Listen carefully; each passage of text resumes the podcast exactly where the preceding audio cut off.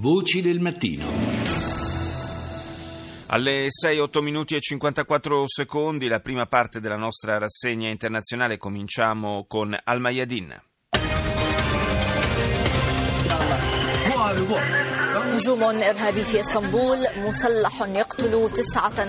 L'apertura del network libanese dedicata alla strage di Istanbul nella città turca prosegue la caccia all'uomo che ha ucciso 39 persone all'interno di un locale notturno e sono nove le vittime di un attacco armato e di due esplosioni rivendicate dal Daesh nei dintorni di Najaf, città irachena che sorge circa 160 km a sud di Baghdad. Siria, il ministro degli esteri Al-Moalem afferma che il cessate il fuoco aiuta l'avvio del percorso verso una soluzione politica del conflitto. Il presidente tunisino Essebsi conferma il coinvolgimento di Israele nell'omicidio di Mohamed Zouari, l'ingegnere esperto di velivoli senza pilota, e avverte che il caso avrà sviluppi a livello internazionale. Franz Van Catra.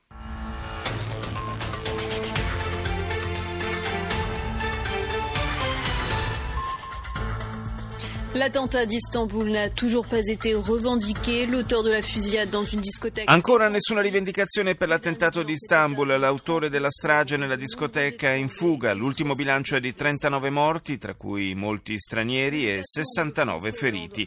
François Hollande è atteso oggi in Iraq per salutare i soldati francesi che fanno parte della coalizione internazionale contro lo Stato islamico. Proprio poco fa l'agenzia France Press ha battuto la notizia dell'arrivo di Hollande in Iraq. Francia al gelo, neve, ghiaccio e temperature al di sotto della media stagionale nel nord del paese, allerta arancione esteso fino a lunedì prossimo, giorno degli ultimi rientri dalle vacanze. Andiamo in Australia, ABC. Manhunt is underway in Turkey for a gunman who opened fire on a crowded nightclub killing 39 people. Caccia al terrorista che a Capodanno ha ucciso 39 persone e ne ha ferite altre 69 nell'attacco avvenuto in una famosa e affollata discoteca di Istanbul. Molte delle vittime erano stranieri. Secondo le prime indagini l'attentatore sarebbe rimasto nel nightclub per almeno 7 minuti. Sale a 14 il bilancio dei morti per annegamento nel New South Wales in Australia durante il periodo natalizio. Il portavoce del Royal Life Saving ha definito disastroso e senza precedenti l'inizio del periodo estivo in Australia. Regno Unito, la regina Elisabetta non ha partecipato alla messa del primo giorno dell'anno, aumentano così le preoccupazioni per la sua salute, innescate dal fatto che per la prima volta in 28 anni la sovrana aveva disertato anche la messa di Natale. BBC. The latest headlines from BBC News, I'm Gavin Gray. La polizia turca dà la caccia all'uomo che ha sparato durante i festeggiamenti per il Capodanno nel nightclub di Istanbul. La maggior parte delle vittime era straniera. Si sono già celebrati i funerali di alcune delle 39 persone uccise. 23 invece le vittime di un incendio divampato su un traghetto turistico in Indonesia, 17 i dispersi. I passeggeri si sono gettati in mare quando le fiamme si sono sviluppate sull'imbarcazione che li stava portando nelle isole a nord di Giacarta. All'origine del rogo ci sarebbe un cortocircuito. Anche qui troviamo la notizia naturalmente della regina Elisabetta che non ha partecipato alla tradizionale funzione di Capodanno a causa ufficialmente delle condizioni meteo sfavorevoli e del forte freddo. Non aveva presenziato neppure alla messa di Natale e non appare in pubblico da 12 giorni. Sua figlia, la principessa Anna, ha dichiarato però che ora la sovrana sta meglio. E chiudiamo questa prima parte della rassegna con un servizio di Al Jazeera. ونحن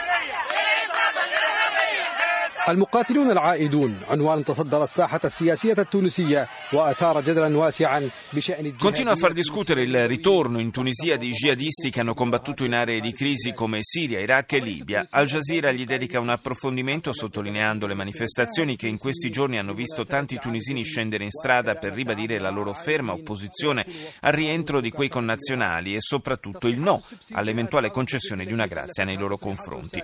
Chiudere la porta ai terroristi si legge in un uno dei tanti manifesti, ma la situazione è tutt'altro che semplice, come spiega il servizio. Secondo il ministro dell'interno tunisino, infatti, sono già almeno 800 gli ex jihadisti tunisini tornati in patria. Per alcuni di loro si sono aperte le porte del carcere, ma molti altri sono a piede libero, anche se il ministro assicura che sono sotto osservazione.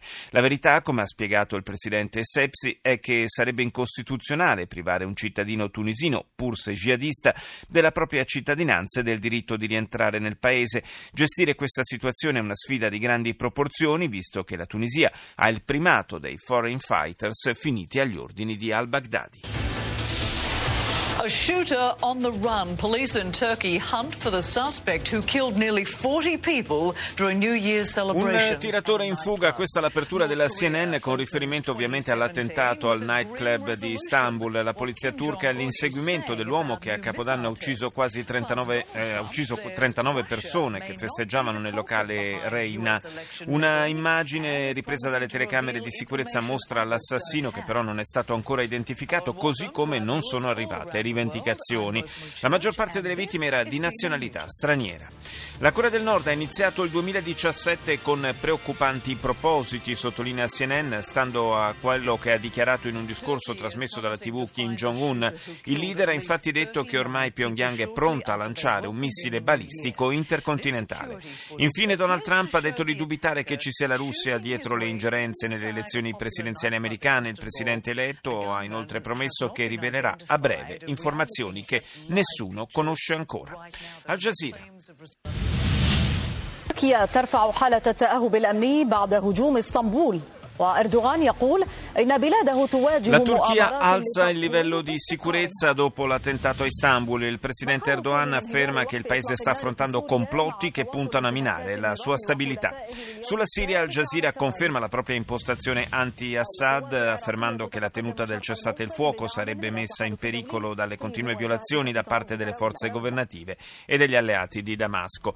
Le forze irachene avanzano a Mosul con il supporto aereo della coalizione internazionale. Andiamo in eh, Corea del Sud, a Riranga. Hello and thanks for joining us for our mid-morning edition of Arirang News. I'm Mark Broom. L'emittente sudcoreana in lingua inglese apre con un aggiornamento sullo scandalo che ha coinvolto la Presidente Park. Domani la Corte Costituzionale avvierà le audizioni ufficiali relative alla mozione di impeachment votata dall'Assemblea nazionale.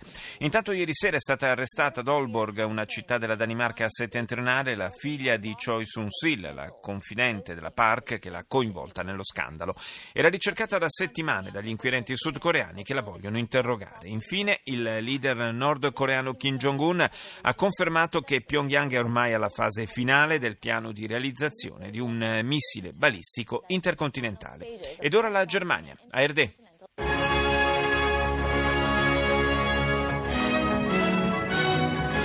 Guten Morgen, meine Damen und Herren. Willkommen zur Tagesschau.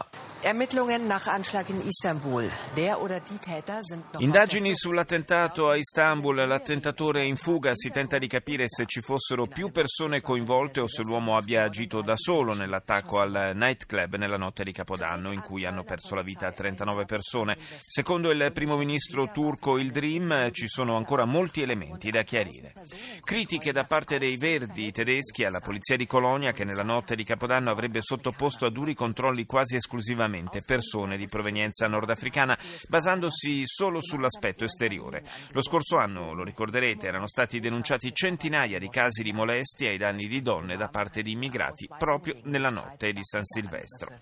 Dopo lo scontro con Mosca sugli attacchi hacker in occasione delle presidenziali americane, hanno lasciato Washington insieme alle loro famiglie i 35 diplomatici russi espulsi. In totale sono 96 le persone che si sono imbarcate su un volo diretto a Mosca. La polizia tedesca indaga su almeno 300 casi di frode da parte di migranti che si sarebbero fatti registrare a più riprese e con nomi diversi nei centri di prima accoglienza in Germania in modo da ricevere più volte il sussidio. NHK